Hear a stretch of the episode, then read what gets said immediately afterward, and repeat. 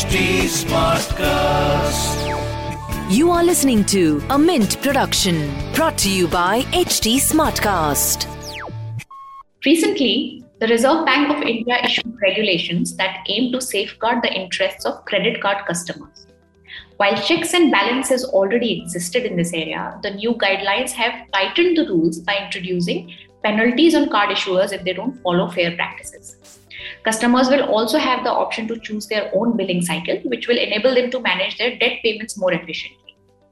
To understand how credit card customers stand to gain from these regulations, we have invited Raj Khosla, who's the managing director of My Money Mantra, as the expert speaker for today's episode.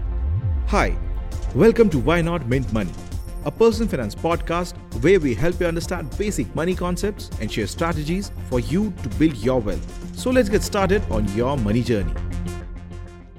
Hello, Mr. Khosla. Welcome to Why Not Mint Money. Hi, Shipra ma'am. And so nice uh, to be part of your program and to answer your questions and more importantly from my perspective to also learn there, therefrom Now on, you know, card issuers will have to take a written consent from customers before issuing cards or adding any kind of services on top of them.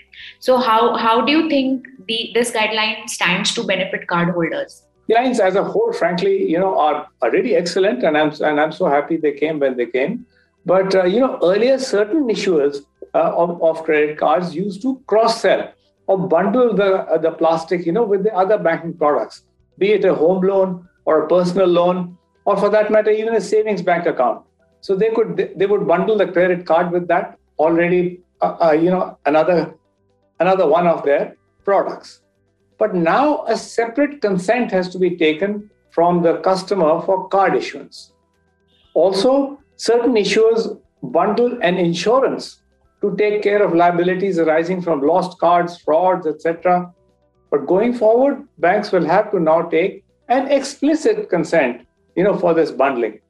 You know, the customer will have to activate his card by giving uh, via OTP his consent uh, within 30 days from issuance.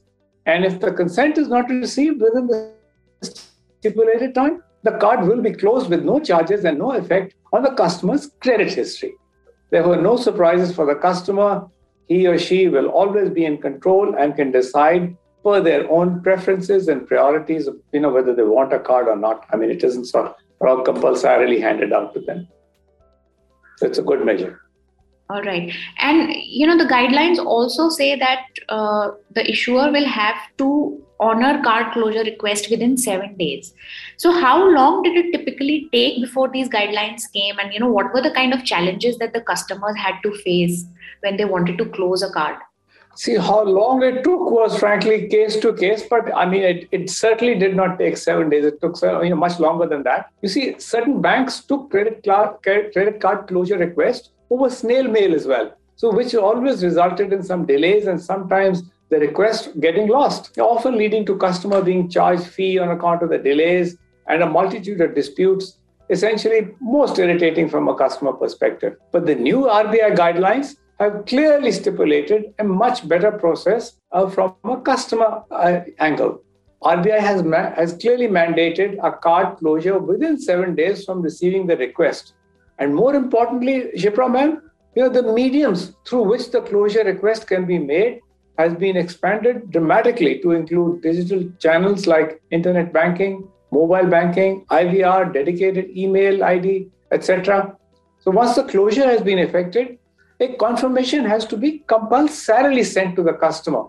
It, you know, truly excellent. I think this is a great, uh, you know, great item for the customer because within seven days he has to close it and then he has to also you know receive a confirmation that's right so another important guideline that uh, you know stood out for me was that now on the card issuer will also have to give a breakdown of with examples and calculations of the implications of paying minimum due payment so how do you think this benefits the customers uh, the apr rate essentially the rate of interest charged on credit cards is by far the highest compared to any other personal finance product. So it is therefore no surprise that credit card issuers encourage customers to revolve the outstanding balance by paying only a minimum of minimum of 5% of the total amount due. And to revolve the balance, at a really steep rate of interest. I could say exorbitant. You know, we're seeing that the APR of 3.5% per month charged on cards translates to an astounding annual rate of 42%. And this is, uh, you know, clearly extortionist. But okay, now, uh, say, you know, the rules, as per the rules, a clear and upfront explanation of the interest rate and any other attendant charges you know, will enable the customer to make a more informed choice regarding the cost involved in revolving the outstandings on his, his or her credit card. So it's again a superb measure. Completely agree with you that the customer will be able to make an informed choice because a lot of customers, I mean, uh, whatever con- uh, interactions I've had with credit card users, they're not aware of the kind of interest rates that they have to pay on credit cards. So, yeah, definitely. Uh, okay, so coming to the last question, sir uh, customers will now also have the option to change their billing cycle. So, you know, how how do you think that they should set their billing cycle so as to optimize payments on credit cards? Customers are now being given an option to change their billing cycle, but this change can be done only once. Uh, it's not multiple options, right? And this facility of uh, billing cycle selection can, is, is useful in two ways.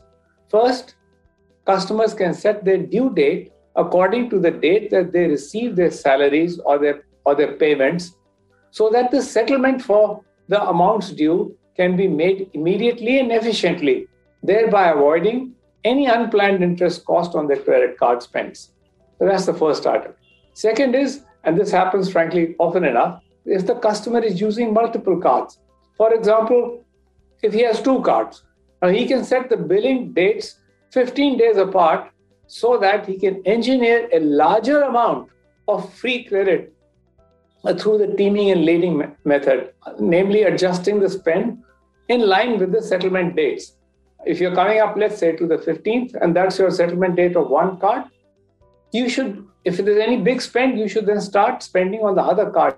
Where it is a little bit of adjustment, you can, with multiple, uh, having chosen two different settlement dates for two separate cards, you can actually enhance the amount of free credit that you're able to access.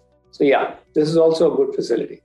That's right. Okay, so uh, that brings us to the end of uh, our podcast. Uh, thank you very much, sir, again for taking out the time to you know share your views on on this very important topic for credit card customers. Thank you, Shipra, ma'am. Thank you very much indeed.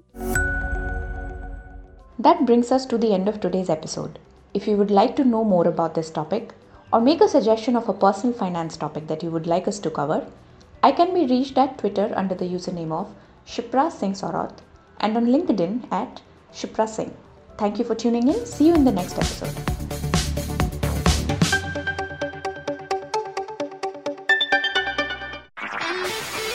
This was a Mint production brought to you by HT Smartcast. HT Smartcast.